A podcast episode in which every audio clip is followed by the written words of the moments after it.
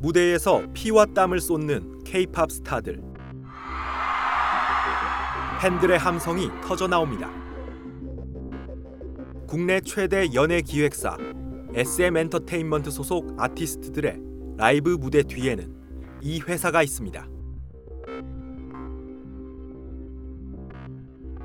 드림메이커 SM이 2006년 홍콩에 세운 핵심 자회사로 국내외 라이브 공연을 기획, 총괄합니다.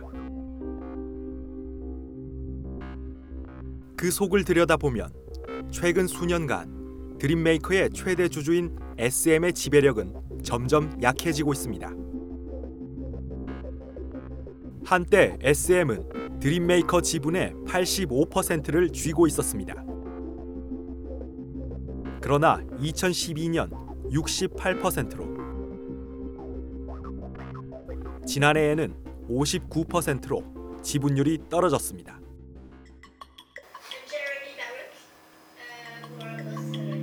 뉴스타파는 국제탐사보도 언론인 협회 ICIJ의 국제 협업 프로젝트 판도라 페이퍼스에 참여해 입수한 자료에서 그 이유를 확인할 수 있었습니다. 취재 결과 SM이 확보한 드림메이커의 지분율이 추락하는 동안 반대로 대규모로 지분을 확보한 세력이 있었습니다. 바로 이수만 회장과 그 가족들입니다. 2012년 작성된 드림메이커 이사회 의사록입니다. 이수만 회장과 SM 핵심 임원들이 포진한 드림메이커 이사회는 유상증자를 하기로 결정합니다. 유상증자 참여자는 모두 다섯으로 확인됩니다. 최대 주주인 SM과 드림메이커의 대표이사를 제외하면 유상증자에 참여한 사람은 나란히 이름이 적힌 이 세 사람뿐입니다. 제이미 리 그리고 존 현규 리 또 한 사람 스티븐 명규 리 이들은 각각 당시 10대였던 이수만 회장의 장남과 차남 그리고 부인입니다. 이 회장의 가족 3명은 이때 드림메이커 지분 5%씩을 취득해 처음으로 주주로 등극합니다. 주당 취득 가격은 액면가인 1 홍콩 달러, 우리 돈 145원에 불과했습니다. 사실상 오너 일가의 자회사 지분을 헐값에 넘기기 위한 특혜성 유상증자였다고 볼 여지가 커집니다. 당시 이수만 회장의 드림메이커 지분율은 1%에 불과했는데 두 아들과 부인의 지분을 더하면 16%에 이르게 됩니다. 단숨에 이수만 회장 일가가 드림메이커 최대 주주인 모회사 SM 다음가는 지배력을 갖게 된 겁니다. 반면 최대 주주인 SM은 문제의 유상증자에 참여해 추가 지분을 확보하고도 지분율은 85%에서 68%로 급감했습니다. SM의 사업 보고서에 따르면 2012년 이수만 회장의 가족들이 주당 1 홍콩 달러에 취득한 드림메이커 주식의 가치는 3년 뒤 35달러, 즉 35배 높게 평가됐습니다. 다시 말해 이수만 회장의 가족들은 헐값의 드림메이커의 대주주 위상을 차지한 것은 물론 곧장 수십억 원대의 평가 차이까지 본 겁니다. 이수만 회장 일가의 드림메이커 지분율을 늘리는 작업은 또 실행됩니다. 이수만 회장은 가족들이 드림메이커 지분을 취득하던 2012년 드림메이커 이사직에서 잠시 물러납니다. 그리고 2015년 만 3년 만에 다시 드림메이커 이사 겸 총괄 회장으로 복귀합니다. 이때 이수만 회장은 임원 복귀와 동시에 대규모 스톡 옵션을 받습니다. 주당 액면가 1 홍콩 달러에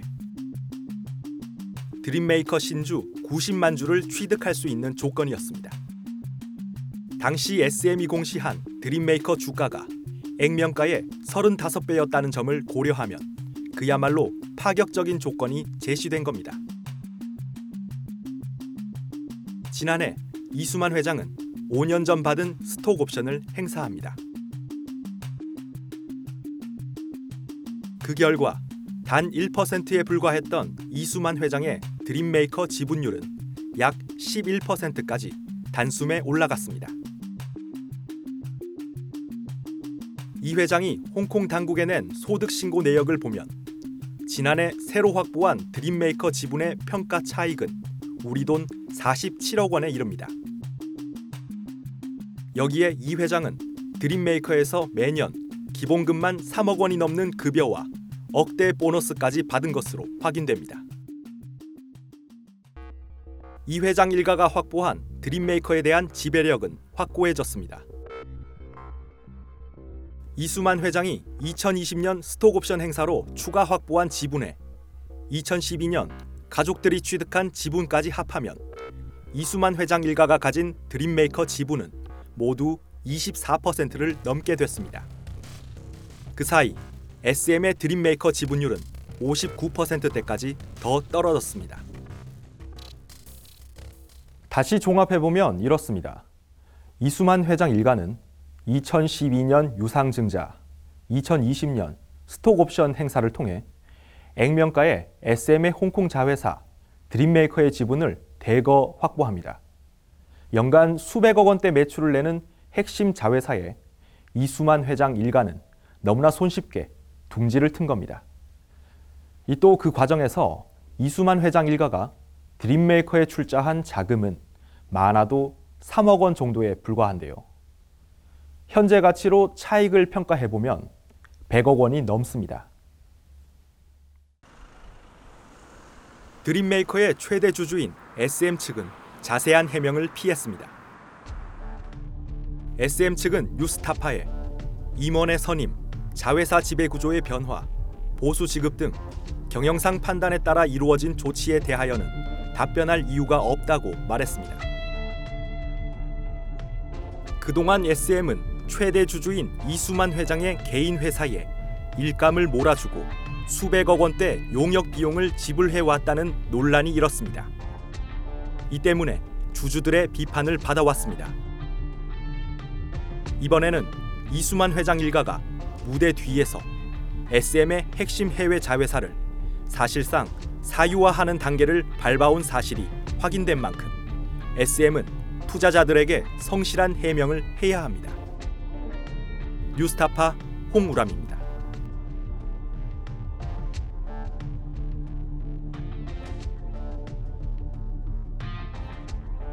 내 목숨을 걸어서라도 지키려고 하는 것은 국가가 아니야. 난 분명히 소위 애국 이런 것이 아니야. 진실이야.